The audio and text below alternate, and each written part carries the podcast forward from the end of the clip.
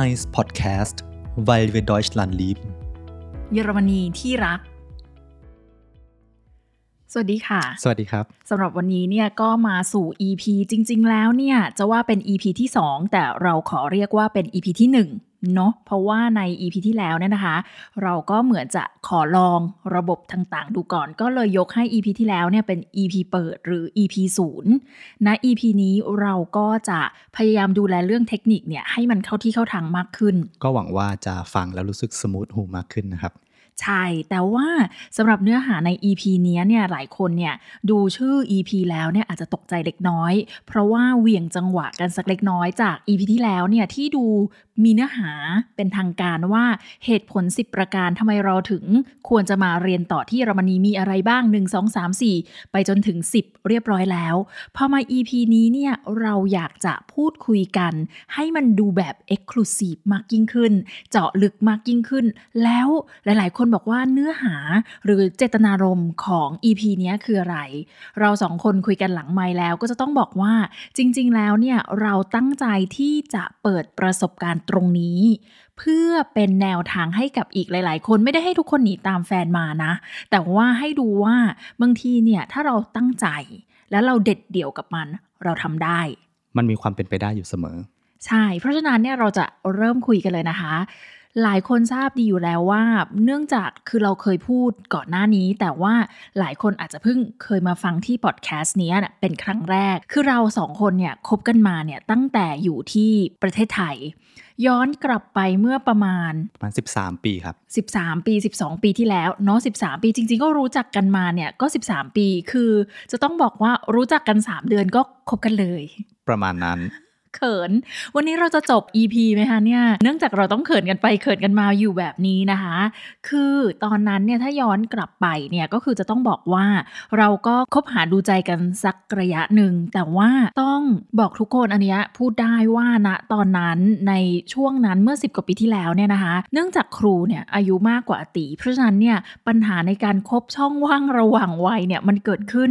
สังคมเริ่มเปิด แต่ว่ามันอาจจะยังไม่ได้เปิดเหมือนทุกวันนี้ และแน่นอนว่ามันก็จะมีปัญหาระหว่างวัยจริง ๆ นั่นแหละ ทัศนคติของคนวัยหนึ่งกับทัศนคติของคนอีกวัยหนึ่งมันก็อาจจะไม่ตรงกันเพราะฉะนั้นเนี่ยตอนช่วงก่อนที่เราจะมาเยอรมันเนี่ยความสัมพันธ์มันเริ่มที่จะค่อนข้างมีปัญหาค่อนข้างมีปัญหาใช่ จากปัจจัยต่างๆ นานามากมายมันอาจจะไม่ใช่จากแค่เราสองคนเนาะ เราก็หาทางออกแบบจริง ๆ ก็ไม่ได้เรียกว่าหาทางออกหรอกครูก็ต้องใช้วิธีว่าหนีปัญหา โดยการหาทุนอย่างรวดเร็ว แล้วก็สมัครเพื่อที่จะได้ทุนแล้วก็ฉันจะหนีเธอไปเยอรมนีแต่หนีไม่พ้นแต่หนีไม่พ้นก็คือ พอได้ทุนเสร็จสับแล้วเนี่ยนะคะอาติเนี่ยได้รู้ก่อนด้วยซ้ำว่าทุนได้เพราะว่ายุคนั้นเผอิญคุณครูเนี่ยประชุมอยู่ที่เยอรมัน อินเทอร์นงอินเทอร์เน็ตอะไรมันอยู่ที่มิวนิกตอนนั้น ใช่ อยู่ที่มิวนิกมันมันเช็คยากแล้วอาติก็เช็คอีเมลให้ก่อน แล้วปรากฏว่าก็รู้แล้วว่า อันนี้ต้องบอกกันว่าได้รับอนุญาตจากครูดาวนะครับว่าให้เช็คอีเมลให้ใช่ใช่คือเราฝากฝังไว้ว่าแบบเราลุ้นมากนะ ช่วยเช็คอีเมลให้ฉันหน่อยอะไรแบบนี้ แล้วติก็ได้รู้แล้วล่ะว่าครูดาวได้ทุนถูกไหมคะทีนี้เนี่ยในระหว่างนั้นที่อะรู้เรื่องแล้วได้ทุน confirm มาเรียบร้อยจนถึงครูดาวกลับไทยเนี่ยมันจะมีเวลาอีกประมาณสักอาทิตย์หนึ่งถึง 10 วันเนาะซึ่งเราก็ยังไม่ได้คุยกัน แต่ว่าอะคุยกันผ่าน Skype หรืออะไรแล้วก็อะเธอได้ทุนอะไรแบบนี้แล้วเราก็ทิ้งจบไว้กะว่าจะกลับไปคุยที่ประเทศไทย ซึ่งตกใจมากเลยพอกลับไปที่ไทย สิ่งที่เกิดขึ้นก็คือตรงนี้อติน่าจะเล่าให้ทุกคนฟังได้เอง ก็คือตอนที่เรารู้ว่าเขาได้ทุนแล้วเนี่ยคือสิ่งที่วิ่งเข้ามาในหัวอย่างเร็วเลยตอนนั้นก็คือมีทางเลือกอยู่ 2 ทางคือโอเค ปล่อยเขาไปกับอีกทางหนึ่งคือตามเขาไป ซึ่งถ้าปล่อยเขาไปเนี่ยเขาเรียกว่า Fernbeziehung ภาษาเยอรมันนะครับภาษาไทยก็แปลว่าเหมือนกับความสัมพันธ์ระยะไกลแล้วกันอ่ามันมันไม่ work แน่ มันไม่รอดแน่ๆก็คือมีทางเลือกอยู่สองทางเลือก ซึ่งสมองก็ประมวลอย่างรวดเร็วแล้วก็ลงมือจัดการในวันนั้นเลย ต้อง ขออนุญาตถามว่าณตอนนั้นปีนั้นจำได้ไหมคะว่าอายุเท่าไหร่อะตอนนั้นปีนั้นน่าจะเป็นปีที่อายุ 20 จะ 21 หรือไม่ก็ 21 จะเข้า 22นี่แหละประมาณเนี้ยครับ22ประมาณอืม22อะก็เลยตัดสินใจว่าโอเค อุ้ยไม่ได้ละ คือถ้าปล่อยเขาไปเนี่ยก็คือจบจบความสัมพันจธ์บแน่นอนเพราะฉะนั้นก็ต้องไปด้วยละรีบเร่งเลยเพราะจำได้ว่าตอนนั้นคือช่วงก่อนประมาณคริสต์มาสสั้นๆเองอีเมลเนี่ยที่ที่ตอบรับที่ครูดาวได้ทุนที่มา Dresden ตอนนั้นเนี่ยประมาณ ผมคิดว่าประมาณ 10 ปลายปลายๆธันวาละทุกอย่างก็ใกล้จะเริ่มปิดแล้ว Frist ก็คือช่วงวงเวลาในการรับสมัครของ Deadline มหาลัยต่างๆต่างๆ deadline ต่างๆ ก็เริ่มเริ่มใกล้หมดแล้ว ก็เร่งอย่างเร็วแบบเร็วมากๆจำได้ว่าสถานทูตอะไรก็ปิดเพราะว่ามันเป็นช่วงจะคริสต์มาสแล้วนะครับก็ปิดทุกอย่าง สุดตัวเรียกว่าเอกสารเนี่ยพร้อมเหลือแค่แบบพร้อมยื่นตามจุดต่างๆ ที่รอแค่เขาแบบเปิดขึ้นมาแล้วก็ไปยื่นแล้วก็เสร็จได้เลย ก็คือเอกสารเนี่ยกองรอก่อนที่ครูดาวจะกลับมาจากเยอรมันซะอีกตอนนั้น ก็คือจำได้ว่าตอนที่กลับไปเนี่ยเหมือนเตรียมอะไรส่งอีเมลอะไรทุกอย่างเนี่ยเสร็จเรียบร้อยแล้ว จนครูดาวเองก็ยังแบบรู้สึกตกใจว่า ตายละ นี่จัดการทุกอย่างเรียบร้อยแล้วเหรอเนี่ย ด้วยระดัซึ่บงภาษา B1 นะใช่ ซึ่งกำลังจะบอกเลยว่าอาติเนี่ยเรียนภาษาจริงๆอะอาจจะเรียนประมาณเริ่ม B2 นะคะแต่ว่าอยู่ในระหว่าง B1 ซึ่งปกติแล้วเนี่ยหลายคนก็จะคิดว่าในการจัดการต่างๆ ทุกอย่างเนี่ยโอ้ยครูดาวเนี่ยต้องช่วยแน่นอนเลย มีแฟนเป็นครูแต่ว่าพอเข้าจริง ๆ แล้วเนี่ยทั้งหมดทั้งมวลเนี่ยจัดการด้วยตัวเองแทบทั้งหมดในการสมัครมาเรียน ใช่ไหมคะ ใช่แล้วครับ แล้วย้อนกลับไปตอนนั้นคือปีประมาณปี 2010 ปลายปี 2010เนี่ยต้องยอมรับอย่างหนึ่งว่าเว็บไซต์อะไรก็ตามที่เกี่ยวกับมหาลัยหรือเกี่ยวกับการเรียนต่อของเยอรมันเนี่ยคือในเว็บจะมีให้คลิกเปลี่ยนภาษาเป็นภาษาอังกฤษแต่พอคุณกดแล้วปุ๊บมันจะสั้นแบบสั้นมากหรือบางทีก็หายไปเลย ข้อมูลไม่ครบถ้ก็วนคือก็คือไม่มีไม่มีข้อมูลให้คุณแบบอ่านเป็นภาษาอังกฤษมากมายนักณเวลานั้นก็คืออ่านแล้วก็ดิกแล้วก็ทุกอย่างช่วยกันแบบทุกอย่างเท่าที่จะหาอะไรมาช่วยได้อะคราวนี้กลับมาย้อนมาดูจุดนี้นะคะ ซึ่งตรงเนี้ยเป็นจุดที่อยากให้แชร์ ก็คือตอนนั้นเนี่ยคืออติเนี่ยอยู่บ้านครอบครัวมีอยู่กับคุณแม่ เป็นแม่เลี้ยงเดี่ยว ซึ่งนะตอนนั้นเนี่ยด้วยสถานการณ์เศรษฐกิจต่างๆ มันก็ไม่ได้โฟล์มากนัก ก็คือมีการคุยกันภายในบ้าน แม่หรือมาม้าเนี่ยก็บอกว่าโอเค งั้นเราจะให้ทุนตั้งต้นคุณ 5 0 0แสนบาท หมดแล้วหมดเลย ไปตายเอาหมดแล้วดัจบบหกัน้านใช่ แล้วตอนนั้นก็คือกำเงินมาเลย 5 0 0แสนตรงใช่นี้จำได้ว่าแลกเป็นเงินสดถือมาเลยไม่โอนมาด้วย เพราะว่าค่าโอนมันแพง ตอนนั้นคือ save อะไรได้ save ทุกอย่าง ต้องบอกหลายคนก่อนว่าหลายคนที่หาข้อมูลเรียนต่อนะคะในยุคนั้น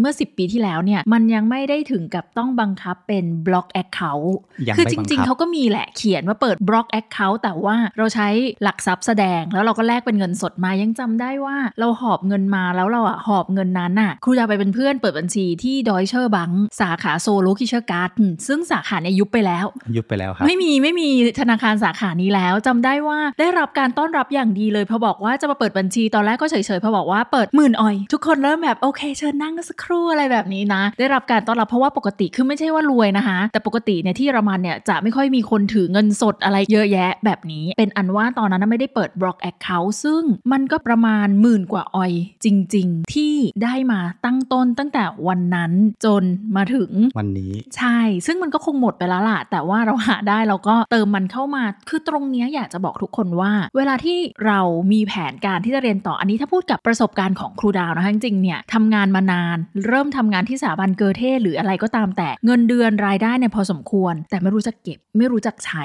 ก็คือใช้ไปจนหมดอะไรแบบเนี้ยถ้าคิดย้อนกลับไปอะค่ะถ้าเราเลือกจะเก็บเงินตั้งแต่เราเริ่มต้นทำงาน พอได้4ี่ซ่าห้าแสนเนี่ยมีเงินก้อนแรกเนี่ยมันอาจจะฟังดูเสียงว่าอ้าวถ้าไปแล้วเงินหมด แล้วยังไงต่อ แต่ว่าคุณเชื่อไหมว่า ถ้าเราไปอยู่ข้างหน้างานแล้ว หรือเราพาตัวเองไปอยู่ในสถานการณ์แล้วเนี่ย มันจะมีหนทางเสมอจริงไหม จริงนะครับ ซึ่งไอ้เงิน 5 0 0แสนมันก็ยุบด้วยไหนไหนเล่าให้ฟังว่าเออตอนช่วงที่มันแบบเงินใกล้จะหมดแล้วมันอะไรยังไง ก็คือช่วงที่มาใหม่ๆ ก็ต้องยอมรับว่าทุกอย่างสำหรับเรามันมันแพงไปหมดนะครับคือแน่นอนว่าเรามาจากประเทศไทยยิ่งเราเทียบอัตราส่วนทุกอย่างเป็นหนึ่งต่อหนึ่งเนี่ยราคามันสูง ราคามันสูงกว่าประเทศไทยในขณะที่เราไม่มีรายรับจากทางฝั่งนี้นะแล้วก็ด้วยความที่เรารู้ว่าเราไม่มีรายรับเลยอะเรามาเนี่ย ตีไปเลยว่า 1 ปีแรกเนี่ยคุณไม่มีวันมีรายรับเลย คือเงินทุกบาททุกสตางค์ที่คุณถือมาด้วยอะคุณจะเห็นมันลดลงเรื่อยๆ ลดลงเรื่อยๆ ลดลงเรื่อยๆ บัญชีคุณจะยังน่าค่อยตกใจๆใช่บัญชีคุณจะค่อยๆยุบลงจาก 5 หลักเหลือ 4 หลักนะครับมันก็เป็นเหมือนเกมวัดใจอะประมาณนั้นครับมันก็เป็นทริกเกอร์ที่โอเค แต่ว่าปีแรกเนี่ยยังไงคุณก็ทำอะไรไม่ได้อยู่แล้ว ภาษาก็ยังไม่ได้วีซ่าเขาก็ยังไม่ให้ทำงาน เพราะฉะนั้นตอนนี้เรามาถึงเนี่ยมันก็มีหน้าที่เดียวคือ คุณก็บุ้งไปว่าโอเคขอวีซ่ามาเรียนต่อ คุณก็มีหน้าที่ทำยังไงก็ได้ให้ตัวเองได้ที่เรียน ย้อนนิดนึงเนาะหลายคนอาจจะงง เพราะว่า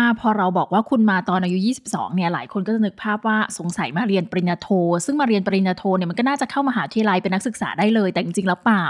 คือก่อนหน้านั้นจบม .6 แล้วเนี่ยยังไม่ได้เรียนต่อเลย ไม่ได้เรียนครับแล้วก็มาเรียนภาษาอยู่ที่เคอร์เทเนี่ยแหละ จนได้แฟนมาหนึ่งคน แล้วก็ออกเอ็กออกเอ็กไป จนกระทั่งน่ะ21 ย่าง 22เนี่ยเพิ่งตระหนักว่าฉันจะตามแฟนไปเรียนต่อที่เยอรมนี ซึ่งถ้าไม่มีแฟนก็คงไม่เรียนต่อแล้วนะตอนนั้นนะตายแล้วก็จะอยู่แบบนั้นเลยใช่เพราะว่าก็จเป็รินงๆทำงานทำงานจแล้วริง ๆ มีงานใช่มีการทำมีบริษัท magazine ที่เป็นของญาติที่ไปช่วย หรือว่ารับเป็นฟรีแลนซ์ช่างภาพ ซึ่งงานก็เริ่มเข้ามา คือเหมือนกับรู้สึกว่าอยู่ได้ เรียกว่ารายเดือนไม่ขัดสนนะตอนนั้น อืมใช่แต่ว่าถ้ามองย้อนกลับไปก็คิดถูกแล้วแล้วเนาะที่มาเรียนต่อนะมันก็คงจะดีกว่าแน่นอน คือพอมาเนี่ยค่ะ สถานการณ์ของอติกับสถานการณ์ของครูดาวมันต่างกัน คือครูดาวก็มาด้วยความลำบากเล็กน้อย ตรงที่ว่าเราทำงานมา 5-6 ปี 7 ปีเนี่ย เราไม่มีเงินเก็บเรามีเงินใช้เราใช้เงินเยอะมาก แต่ว่าเราใช้อย่างคึกคะนองไง เพราะเรามีความรู้สึกว่าเราได้เงินเดือนเดี๋ยวเดือนต่อไปเราก็ได้ใหม่ คือได้มา 6 7หมื่นต่อเดือนนี่คือหมด นะคะแต่ว่าปรนเปรอปรนเปรอครอบครัวปรนเปรอแบบเออทุกคนได้ใช้อะไรแบบนี้แต่เราไม่รู้จักเก็บ แต่ว่าด้วยความที่เวลามาเนี่ยครูมาแบบได้ทุน คือเวลาที่ใช้หมดเราจะรู้ว่าอะเดี๋ยวเดือนหน้าทุนก็จะจ่ายใหม่ ซึ่งในมุมของอติเนี่ยก็คือถ้าคุณบอกว่าคุณกำมา 5 0 0แสนหรือหมื่นกว่ายูโรคุณต้องมองตัวเลขมันลดลงตลอดเลย มันจะค่อยๆ ลดลดลดเพราะฉะนั้นเนี่ยมันจะไม่เหมือนกันคือการใช้ชีวิตเนี่ยมันจะไม่ได้หมายความว่าค่าอันนี้ค่านี้ค่านี้พอจ่ายทุกอย่างเสร็จแล้วเหลือ pocket money เท่านี้มีสิทธิ์ใช้หมด แต่ของอติเนี่ยคือต้องอยู่บนโจทย์ที่ว่าใช้ยังไงให้มันหมดน้อยที่สุด ถูกต้องครับ เพราะฉะนั้นการกินข้าวนอกบ้านช่วงปี 2 ปีแรกเนี่ยลืมไปได้เลย น้อยมาก ใช่แม้กระทั่งว่าไปเรียนหนังสือในยปกติตามมหาลัยก็จะมี Mensa Mensa นี่ราคานักศึกษาคือถูกมากๆแล้วนะครับ ถูกแบบ ถูกเรียกได้ว่าถูกกว่านี้ก็ถูกหาไม่ได้แล้วอะอะอืมอืมแต่เรายังต้องแบบก็คือต้องห่อห่อขนมปังอะไป คือซื้อเป็นแบบแซนด์วิชแล้วก็ห่อไป เพราะว่าคือเราต้อง save ทุกเซนต์จริงๆ ทุกทุกทุกยูโรทุกเซนต์ตอนนั้นคือมีความหมายมาก เพราะว่ามันลดไม่ได้เลยบอดแคสต์เขาไม่ให้มีดนตรีใช่ไหมไม่งั้นต้องมีเพลงสีซอขึ้นมาแล้วอะจังหวะเมื่อกี้ตื้อจังหวะเศร้าเลยนะตื้อตื้อตื้อตื้อแบบนี้เลยอะไรแบบเนี้ยนะคะ แต่ว่ามันคือเรื่องจริง ซึ่งถามว่าเรามาดึงดราม่าหรือเปล่าจริง ๆ เปล่า แต่เพียงแต่ว่าส่วนตัวครูมองว่าความลำบากตรงเนี้ยมันเป็นส่วนหนึ่งของชีวิตวัยเยาว์ที่ทุกคนถ้ายังอายุน้อย ถ้ายังแบบอยู่ในช่วงของการเติบโตและเรียนรู้การที่ประสบอะไรตรงนี้บ้าง มันเป็นสิ่งที่คือถ้าไม่ต้องประสบได้มันก็ดี แต่การที่ประสบมันก็ทำให้เราแบบแกร่งขึ้นแล้วโตขึ้นไหม มันไม่เหลือบากกว่าแรง ใช่เนาะมันก็รู้สึกโตขึ้นนะครับเพราะว่ามันก็ต้องมีความรับผิดชอบนะถ้าเราอยู่ที่ไทยเนี่ยอันดับแรกต่อให้บอกว่าโอเค เราทำงานเงินเดือนจะไม่พอเนี่ยเราก็ยังมียังมีคุณแม่ยังมีมาม่าแล้วก็มาม้าขอตังค์หน่อย นะเราก็ยังเป็นแบบเด็กไทย มันก็ผมว่ามันก็ไม่แปลกอะไรนะบางคนต่อให้จบปอตรี เริ่มทำงานแล้วไป 3 4 ปีนี่ผมเชื่อว่ามีหลายคนที่ ก็ยังได้รับการสนับสนุนจากทางบ้านอยู่ ชักหน้าไม่ถึงหลังใช่อะไรประมาณนั้นอืมเพราะฉะนั้นเนี่ยก็เลยถือได้ว่าการตัดสินใจนะวันนั้นว่าเลือกที่จะคุยกับที่บ้านว่าโอเค ขอ5 0 0แสนนะ หมดนี้แล้วจะไม่ขออีกเลย ว่ากันว่าเนาะเราก็เราก็จะมาแบบวัดดวงกันด้วยเงินก้อนแรก ซึ่งณปัจจุบันเนี่ยถ้าถามว่าก้อนแรกก็ยังราวๆนี้ เพราะว่าตอนนี้ถ้าขอวีซ่ามาศึกษาต่อเนี่ยเขาให้แสดงประมาณ 1 0,000 นิดๆหนึ่งหมื่นเศษเศษเศษเศษๆซึ่งจริงๆก็ยังไม่เต็ม 5 0 0แสนนะคะยังไม่เต็ม 5 0 0แสนเรียกได้ว่าทุนตั้งต้นคือ 5 0 0แสนแต่ทีนี้เนี่ยพอเอาจากประสบการณ์ชีวิตของเรามานะคะมาบอกเล่าต่อเผื่อหลายคนไปปรับใช้เนี่ยก็จะต้องยอมรับความเสี่ยงว่า ถ้าคุณตัดสินใจบอกว่าหาได้ 5 0 0แสนปุ๊บ สมัครเรียนเลย มาปีแรกมาให้ได้ก่อนแล้วค่อยว่ากันอีกที ถามว่าความเสี่ยงมีไหมแน่นอน ปฏิเสธไม่ได้ว่าไม่มี คือมันเสี่ยงอยู่แล้วล่ะเนาะมันเสี่ยงอยู่แล้ว เพราะว่าคุณมาเนี่ยหนึ่งหมื่นสำหรับปีแรกคุณอยู่ไป แต่คุณจะรู้ได้อย่างไรว่าในหนึ่งปีแรกภาษาคุณจะดีพอ แล้วคุณจะหางานที่เพิ่มเงินตรงนี้เข้ามาได้ แต่ในทางปฏิบัติมันเป็นยังไงคุณ มันได้นะใช่อ่า ตรงนี้ดีมากเลย คือในทางปฏิบัติแล้วเนี่ยเวลาที่เราหางานครั้งแรกเนี่ยอาจจะไม่ต้องหางานที่คิดว่าเราจะเพิ่มเงินได้ คือมันมีความหลากหลายมากณเบื้องต้นถ้าบอกว่าคุณสตาร์ทด้วยการที่คุณถือเงินมาก้อนหนึ่งแล้วรอดูวันมันลดเนี่ยก็คือทำยังไงที่คุณจะประหยัดมันให้มากที่สุดเพื่อที่มันลดน้อยที่สุดนะครับกับอีกแบบหนึ่งก็คือคุณหางานอะไรก็ได้ เพื่อที่ใช่งานงานนั้นอะอาจจะไม่ทำให้คุณอะมีเงินเพิ่มขึ้นมา แต่เงินก้อนนั้นคุณก็จะเหมือนกับลดสปีดการลดตัวของมัน ใช่ สมมุติว่าเดือนหนึ่งคุณต้องใช้เป็นนักเรียนคุณบอกเอาประหยัดประหยัดเลยนะ7 8 0 0ยูโรประหยัดกว่านี้นี่ลำบากละ7 8 0 0ยูโรรวมค่าเช่าค่าอะไร สมมติว่าเดือนหนึ่งคุณไปหาเอ่อ450 Basis ที่เยอรมันเขาเรียกอย่างนี้ Minijob Minijob เนาะเป็นงานแบบอืมพาร์ทไทม์ถ้าคุณหาเข้ามาได้อีกเดือนละ 450 นะ เบื้องต้นงานง่ายๆ งานที่คุณแบบว่าไม่ได้ใช้ภาษาอะไรมาก ที่เขาเขารับคุณให้คุณทำจากปกติที่เดือนหนึ่งเงินคุณจะลด 7 800 ยูโร คุณก็จะเริ่มลดเหลืออาจจะแค่ติดลบ 2 300 ติดลบ 2 300 เพราะฉะนั้นไอ้เงินหมันึ่งหลมื่ดนตรงเนี้ยช้าลงอ่าไอ้เงินหนึ่งหมื่นตรงเนี้ยมันก็จะยืดอายุคุณออกไปได้อีกจนถึงวันหนึ่งที่ภาษาคุณแกร่งมากพอ คุณก็จะมีโอกาสในการหางานที่มีรายรับสูงขึ้น จนถึงจุดจุดๆหนึ่งที่รายรับอะมันมากกว่าที่คุณใช้ด้วยซ้ำแม้กระทั่งเป็นนักเรียน อืมเพราะฉะนั้นพอมันถึงจุดๆนั้นเนี่ยเงินตั้งต้นของเราเนี่ยมันก็จะไม่ยุบแล้วแล้วดีไม่ดีเนี่ยนะคะ ที่เราหาได้เนี่ยมันอาจจะเหลือใช้แต่เพียงแต่ว่า ถ้าเราซื้อมีเงินมาก้อนหนึ่งมันก็ซื้อเวลาให้เราก่อนละอย่างน้อยปีหนึ่งอย่างที่บอกว่า พอเอาเข้าจริงๆเนี่ยอย่างบางคนเนี่ยปรับตัวไวทุกอย่างไวหรือมีช่องทาง คนรู้จักพาไปทำงานอะไรแบบเนี้ยบางที 6 7 เดือน 8 เดือนเนี่ยพอคุณเริ่มไปทำงาน เริ่มแรกอย่างที่ติบอกอาจจะได้แบบเดือนละ 3-400 ยูโรไม่เยอะ แต่ว่าจากที่จะใช้เดือนละ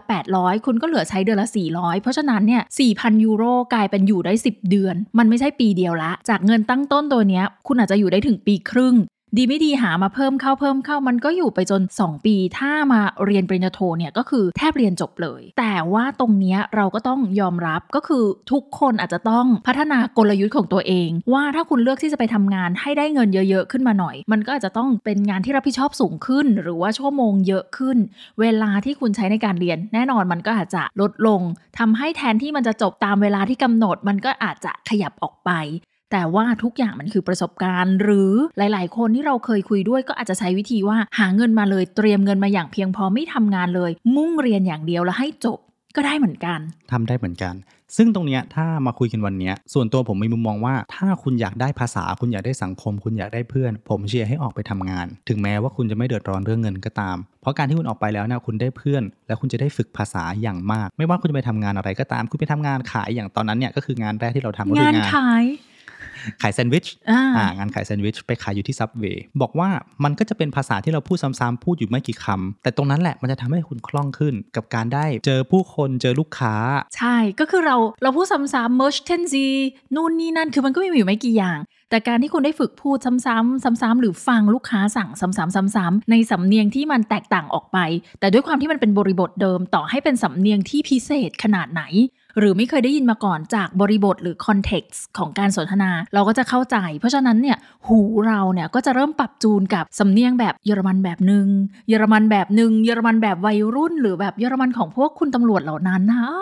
ตายละที่ร้านนะคะที่สาขาที่เราไปทำเนี่ยจะชอบมีแบบตำรวจหนุ่มสาวอะมาซื้อเป็นอะไรที่แบบเราชอบมาก เราจะทำแซนด์วิชให้เขาอย่างสวยเลยอะไรแบบนี้นะเป็นตำรวจเบอร์ลิน ซึ่งตรงนี้มันก็จะเพิ่มความมั่นใจ พอเราเริ่มฟังรู้เรื่องมากขึ้น แล้วเราก็พูดไปแล้วเขาก็ฟังเรารู้เรื่องถึงแม้ว่ามันจะเดิมๆแต่ความมั่นใจมันมา และจ็อบแรกสำคัญเสมอ ปลุกความมั่นใจให้คุณแล้วมันจะเป็นการปูทางไปจ็อบที่ 2 ไม่ว่าจ็อบที่ 2 นั้นจะเกี่ยวหรือไม่เกี่ยวคุณอาจจะมาเรียนเป็นโปรแกรมเมอร์แต่ว่าการที่คุณไปทำจ็อบแรกขายแซนด์วิชทำแมคโดนัลล์หรืออะไรก็แล้วแต่เนี่ยมันทำให้คุณมีประวัติว่าคุณเคยทำอะไรมาก่อน เวลาคุณยื่นสมัครงานไปถึงแม้ว่ามันจะไม่เกี่ยวข้องกันเลย แน่นอนว่าเขาก็ต้องเห็นว่าอะโอเค เขาทำอะไรเป็นบ้างละเขาทำอะไรได้บ้างละเขาสื่อสารอะไรได้บ้างละ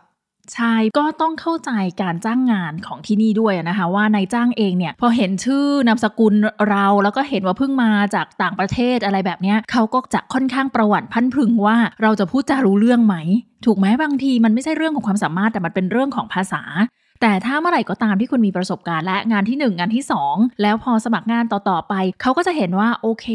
คนนี้ถึงมาจากประเทศไทยก็จริง แต่เคยทำอันนี้อันนี้อันนี้มาแล้ว แสดงว่าภาษาคงไม่เลวร้ายนัก มันก็เหมือนเป็นบทพิสูจน์ตัวเอง เหมือนกับเป็นบันไดที่จะทำให้เราเนี่ย สามารถหางานที่ดีขึ้นต่อไปในอนาคตได้ เพราะฉะนั้นในหัวข้อที่เราคุยกันในวันนี้ในเรื่องของกำเงิน 5 0 0แสนหนีตามแฟนมาเยอรมนีเนี่ยคือไม่ได้จะมาบอกถึงเรื่องตำนานรักอะไรของเราโรแมนติกแบบนั้น แต่ว่าอยากมาแชร์ในลักษณะว่าหลาย ๆ คนอะ เชื่อว่าอยากมาเรียนต่อเหมือนกัน ตั้งหลักตั้งเป้า แบบถ้าเป็นภาษาไทยก็เรียกว่าจดจดจ้องจ้องกันอยู่นาน เหมือนกับจริง ๆ อติเองก็เป็นแบบนั้นว่าจริง ๆ แล้วก่อนหน้าเนี่ย ตั้งแต่ครูดาวยังไม่มีความคิดที่จะมาเรียนต่อเนี่ย อติอยากมาเรียนต่อ แต่ว่ามันก็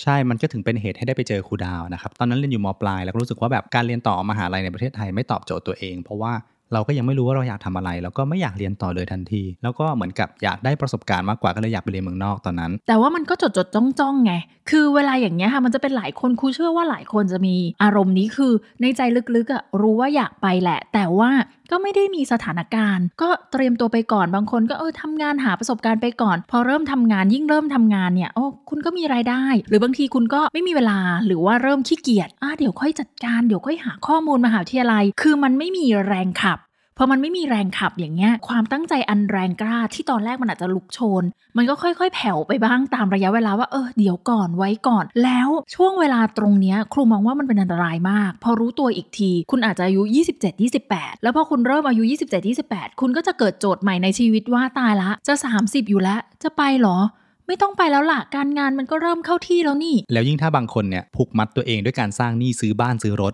คราวนี้แหละคุณจะออกจากบ่วงลำบากละ ใช่ มันก็ต้องมานั่งคิดว่าอุ้ตาย ถ้าเราไปรถเราจะขายทิ้งได้ แล้วเราจะขาดทุนไหม แล้วบ้านจะเอายังไงจะให้คนเช่าแล้วก็ หรือใครจะมาผ่อนต่อ คือมันก็จะเริ่มเป็นแบบอย่างที่อติบอกก็คือเป็นภาระแล้วก็เป็นพันธนาการ ในช่วงที่อายุยังน้อยเนี่ยบางทีคุณก็รู้สึกว่ายังมีเวลายังมีเวลาเดี๋ยวค่อยทำเดี๋ยวค่อยทำตรงนี้เนี่ยมีอะไรจะเสริมไหมคะ แต่ถ้าสมมติว่าใครกำลังติดอยู่ในสถานการณ์เนี้ยแล้วจริง ๆ แล้วลึกๆนะคุณอยากมา ไม่ใช่ต้องเยอรมันก็ได้นะครับ หรือคุณอยากทำอะไรก็ตาม ส่วนตัวเราสองคน ไม่เราสองคนไม่กล้าอ้างคุณดาส่วนตัวผมเอง ผมเชียร์ว่าให้ทำถึงแม้ว่ามันจะเป็นเรื่องที่เสี่ยง ผมว่ามันคุ้มที่คุณจะได้แบบลองทำอะไรแบบเสี่ยงๆดูสักครั้งหนึ่งอะใช่แล้วที่สำคัญคือเสี่ยงตั้งแต่อายุยังน้อยอะ่ะยังไงก็ดีกว่า เพราะว่ามันยังมีโอกาสให้คุณได้แก้มือ แก้ตัวหรือกลับลำในภายหลังเพราะวันหนึ่งถ้าคุณอายุแบบ 30 อัพแล้วจริง ๆอะ่ะแล้วคุณบอกว่าตายละตอนนี้ฉันฉันจะเสี่ยงแต่ไม่ได้หมายความว่าคน 30 อัพแล้วใช้โอกาสนี้ไม่ได้นะคะ จริง ๆ แล้วอะ่ะเราอะถูกครอบงำกันด้วยบริบท ทางความคิด ด้วยความที่เราเนี่ยมาอยู่เยอรมันเนี่ยจริง ๆก็ 10 ปีแล้วล่ะเนาะเราก็ค่อนข้างจะเรียกว่า brain watch ก็ไม่เชิง แต่ว่าเรียกว่าใช้ภาษาอังกฤษแล้วกัน absorb นะคะมันซึมซับเข้ามา คือคนเยอรมันด้วยระบบ แต่อันอันนี้เป็นเพอด้วยระบบเขาด้วยวิธีมองวิธีคิดของเขาก็คือ เขาเริ่มต้นใหม่ได้ตลอด หรืออย่างบางทีเพื่อนเราอย่างเงี้ย ก็อายุเยอะแล้ว เพื่อนเราก็ไม่เด็กแหละนะคะเพื่อนเราก็รุ่นแบบว่าอยู่ดีๆ ก็ฉันจะไปเรียนปริญญาตรีใหม่ ฉันจะไปเรียนสาขาอื่น ฉันจบกฎหมายมา แต่ตอนนี้ฉันจะไปทำ Ausbildung ด้านการถ่ายภาพเขาก็ทำเยอะแยะครับหรือบางคนบอกว่าโอ้ฉันเบื่อมากเลยลาออกฉันมีเงินเก็บก้อนหนึ่งจะขอไปเที่ยวรอบโลกหนึ่งปี ไปกันจริง ๆ นะครับใช่หมดคือเทหมดกระเป๋าแล้วก็กลับมาเริ่มกันใหม่ ใช่หรือหรือการเรียนใหม่เนี่ยเห็นได้บ่อยครั้งว่าเรียนอันนี้ไปแล้วพอเรียนไปสักพักหนึ่งอาจจะไม่ตอบโจทย์จากภายในของตัวเอง หรือไม่ตอบโจทย์ตลาดแรงงาน หรือไปใช้ชีวิตจริง แล้วค้นพบว่าอะไรก็ตาม ที่มันสำคัญหรือมันจำเป็นหรือวันถูกจริตกันแน่ก็เริ่มใหม่ มันไม่มีข้อจำกัดว่า คือบ้านเรามันจะมีการพูดว่าอุยตายละ 30 กว่าแล้วยังไม่ตั้งตัวอีกเหรอ ยังไม่มีเสถียรภาพยังไม่มั่นคงต่างๆนานาซึ่งมันก็ไม่ได้ผิดแต่นั่นมันคือวิธีคิดในกรอบสังคมแบบหนึ่งเพราะฉะนั้นเนี่ยทันทีที่คุณก้าวออกมา อิสรภาพทางความคิดก่อนเลยที่เกิดขึ้นอิสรภาพในการตัดสินใจโดยปราศจากการได้รับอิทธิพลใด ๆ ตรงนี้จะเป็นสิ่งที่ถ้าเราใช้คำเยอรมันก็คือ คุณจะสามารถ genießen ก็คือ enjoy กับมัน ซึ่งแม้แต่เราสองคนเองอะค่ะที่จริง ๆ ตอนที่เราเป็นเด็กโตขึ้นมาเราค่อนข้างคล้ายกัน อยู่ประเทศไทยเนี่ยโชคดีว่าแม่ของเราทั้งคู่เนี่ยค่อนข้างให้อิสระ คือเราเป็นตัวของตัวเองแล้วก็ตัดสินใจอยากทำอะไรทำดูแลตัวเองทุกอย่างเนาะแม่ก็คอยแบบ support ห่างๆอะไรแบบเนี้ย แต่แม้กระนั้นมาถึงตรงเนี้ยพอมาอยู่เยอรมันจริงๆอะเรายังรู้สึกเลยอะถึงความแบบไม่ต้องถูกถามว่าทำไม ไม่ต้องถูกถามว่าอุ้ยมันจะหรือถูกกังวล คือเราเคยคุยกันนะคะว่าจริง ๆ แล้วเนี่ยการที่ถูกกดดันจากความรักเนี่ยจัดการยากกว่าการถูกกดดันจากความเกลียดชังอีก ถูกต้องมันจะมีความแบบอึกอัดใจแบบ อันนี้ต้องเดี๋ยวขออนุญาตขยายความให้ทุกคนเข้าใจก่อนว่า สมมุตินะ ว่าถ้ามีคนคนหนึ่งที่เรารู้ว่าเขาอะเกลียดเราอาจจะเป็นแบบไม่ชอบเราไม่ชอบหน้ากัน แล้วมาพูดเพื่อกดดันว้ายตายละเธอ ไม่เรียนต่อเหรออุ้ยตายอย่างงุ้นอย่างนี้ เราก็เลือกที่จะไม่สนใจได้ หรือเราจะทำอะไรถ้ามันไม่ตรงกับที่เขาพูด หรือไม่ตรงกับที่เขาแสดงความคิดเห็นเราก็แค่ไม่สนใจ เพราะคนคนนั้นก็เป็นแค่คนที่หนึ่งอาจจะไม่หวังดีสองเป็นคนที่เกลียดเราและเป็นคนที่เราเกลียด แต่ถ้าเมื่อไหร่ก็ตาม ความกดดันมาจากพ่อแม่บุพการี หรือคนใกล้ตัวที่รักเรา เช่น อย่าไปลาออกเลยนะลูก งานดี มีอนาคตคือเจตนาดี เจตนาดี คือเราจะขัดขืนยากมาก ซึ่งตรงเนี้ย อันนี้ก็ขอแอบชมมามาตัวเองออกสื่อตรงนี้นิดนึงนะครับเพราะว่าจริงๆแล้วในช่วงตอนนั้นที่เราจบมปลายมาแล้วผมตัดสินใจที่จะไม่เรียนต่อเนี่ยหมายความว่าไม่ใช่แค่ไม่เรียนต่อนะ คือไม่แม้กระทั่งไปสอบ ตอนสมัยนั้นมันไม่เรียกว่า N และรุ่นผมเนี่ยเป็นรุ่นแรกๆที่เขาเรียกว่า O net A net อะไรทึ่ๆประมาณอ่าเนี้ยประมาณนั้นอ่าไม่เคยไประาณสอบว่าง่ายๆก็คือไม่รู้จักจงๆแล้วข้อสอบชุดนี้ไม่รู้จักข้อสอบชุดนี้แล้วก็จะไม่มีสิทธิ์เข้ามหาลัยในประเทศไทยด้วยเพราะว่าเราไม่มีคะแนนตรงนี้ ต้องบอกว่ามาม่าเนี่ยเป็นคนที่เข้าใจมาก แต่ว่าญาติญาติๆเนี่ยก็จะเริ่มมีความไม่เข้าใจหรือเพื่อนๆเขาก็จะมีความไม่เข้าใจเขาก็จะเหมือนกับมาพูดกับเขาพูดกับมาม่าว่าทำไมปล่อยให้ลูกทำอย่างกดดันมาม่ามาอีกทีประมาณนั้นกดดันอ่ามาม่าอีกทีจริงควรจะคุยกับลูกนะอะไรเงี้ยมาม่าก็จะเป็นพันบอกว่าอย่าไปยุ่งกับมัน อยากทำอะไรก็ให้มันทำคือจริง ๆ แล้วเปล่าทำมามาไม่ได้เข้าใจมามาเหนื่อยก็ก็เป็นไปได้ อาจจะเป็นไปได้ต้องไปถามแล้วล่ะว่าจริงๆเราคิดยังไงอยู่อะไรแบบเนี้ยแต่ว่าสิ่งหนึ่งก็คืออย่างที่บอกว่าโชคดีว่าเขายังเชื่อมั่นในตัวเรานะคะเชื่อมั่นในตัวเรา แต่ครูไม่ได้เป็นแบบอาตินะ คือครูดีมาตลอดเลิศเลอมาก ทุกคนบอกฉันจะปิดก็ตอนนี้แหละพอดแคสต์เนาะเราจะล่มก็วันนี้แหละเออพอดแคสต์จะล่มแล้วอะโอเค แต่หมายถึงว่าอย่างในมุมของครูอย่างเงี้ยก็คือค่อนข้าง zuverlässig รับผิดชอบตัวเองมาตั้งแต่เด็ก ไม่เคยทำให้ที่บ้านต้องเป็นห่วงเพราะฉะนั้นถึงเวลาที่เราจะตัดสินใจหรือทำอะไร เขาก็ค่อนข้างเชื่อตามนั้นโอเคตามนั้นเนาะมอบอำนาจการตัดสินใจให้เรา แต่ว่าท้ายสุดแล้วเนี่ยนะคะ ก็จะขอกลับมา เพื่อให้ประสบการณ์ของเราตรงนี้เป็นตัวอย่างให้กับทุกคน หรือว่าเป็นแง่คิดคือจะบ้ามันเป็นตัวอย่างที่ดีเลยก็คงไม่ใช่แหละ แต่ว่าหลาย ๆ จุดเนี่ยคุณคงดึงไปปรับใช้ได้ว่าถ้าคุณมีความตั้งใจอะไรสักอย่างหนึ่งอะสุดท้ายเนี่ยมันต้องมีจุด จุดหนึ่งที่คุณต้องฟันแล้วล่ะว่า ฉันจะทำอะ เพราะว่าถ้าไม่ทำมันก็จะเป็นแบบนี้ยเออฉันอยากเรียนต่อ อยากไปเหลือเกินหาทุนอันนู้นอันนี้แล้วก็อันนี้นะคะขออนุญาตบอกในฐานะที่เป็นผู้ที่ผ่านจุดนั้นมาแล้วว่า ถ้านึกย้อนกลับไป ครูเข้าใจแหละ จริง ๆ เราก็เข้าใจเราเคยคุยกันว่า ถ้าคุณจบใหม่มาเลย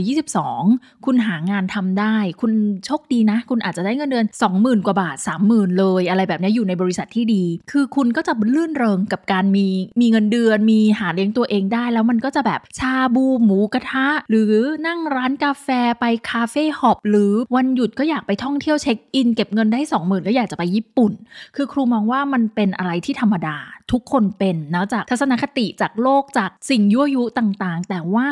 ถ้าคุณเปลี่ยนใหม่อะค่อยๆ เก็บใช่ คือเราไม่ได้บอกว่าคุณห้ามใช้ อันนี้เริ่มเราอาจจะมาแบบเป็นพอดแคสต์ Finance Plan แล้วนะเอ่มแต่ว่า เป็นการแนะนำกันแล้วกันนะครับบอกว่าไม่ว่าคุณจะเรียนต่อหรือคุณจะไม่เรียนต่ออะไรก็ตามจริง ๆ เรื่องวินัยของการเงินอะมันควรจะเกิดขึ้นสำหรับทุกคน ไม่ว่าคุณบอกว่าไม่อะฉันจะไม่จากประเทศไทยไปไหนทางนั้น คุณก็ควรจะมีวินัยทางการเงิน แต่ว่าการที่คุณค่อยๆ รู้จักสะสมเงินก้อนหนึ่งไว้เป็นเรียกว่าเงินสำรอง จะหยิบมาใช้ในยามฉุกเฉิน คือฉุกเฉินในที่นี้คือแบบฉุกเฉินฉุกเฉินหรือฉุกเฉินที่นี้คือคุณเกิดอยากทำอะไรเป็นพิเศษขึ้นมา ซื้อบ้านซื้อรถไปเรียนต่ออะไรอย่างเงี้ยคุณควรจะมีสำรองตรงนี้เอาไว้ ใช่แล้วเราจริง ๆ คือเราก็ไม่ได้อยากจะเป็นแบบว่าช่องการเงินนะ แต่ว่าที่เราพูดมาแล้วอยากจะสื่อกับคุณทั้งหมดก็คือหลายคนครูเชื่อนะโดยเฉพาะคนที่อายุอาจจะประมาณ 26 27 28กำลังจะ 30 หรือ 30 ต้นๆน่ะแล้วก็บอกตัวเองว่าจริง ๆ ฉันอยากไปเรียนต่อที่เยอรมนีเนี่ยมานานมากอยากไปอยู่ตลอดเลย แต่ว่าหาทุนไม่ได้ไม่มีเงินหรืออะไร คือพูดไปอาจจะเป็นการตอกย้ำพวกคุณนะคะ แต่ว่ากระยาณมิตรย่อมเตือนกันได้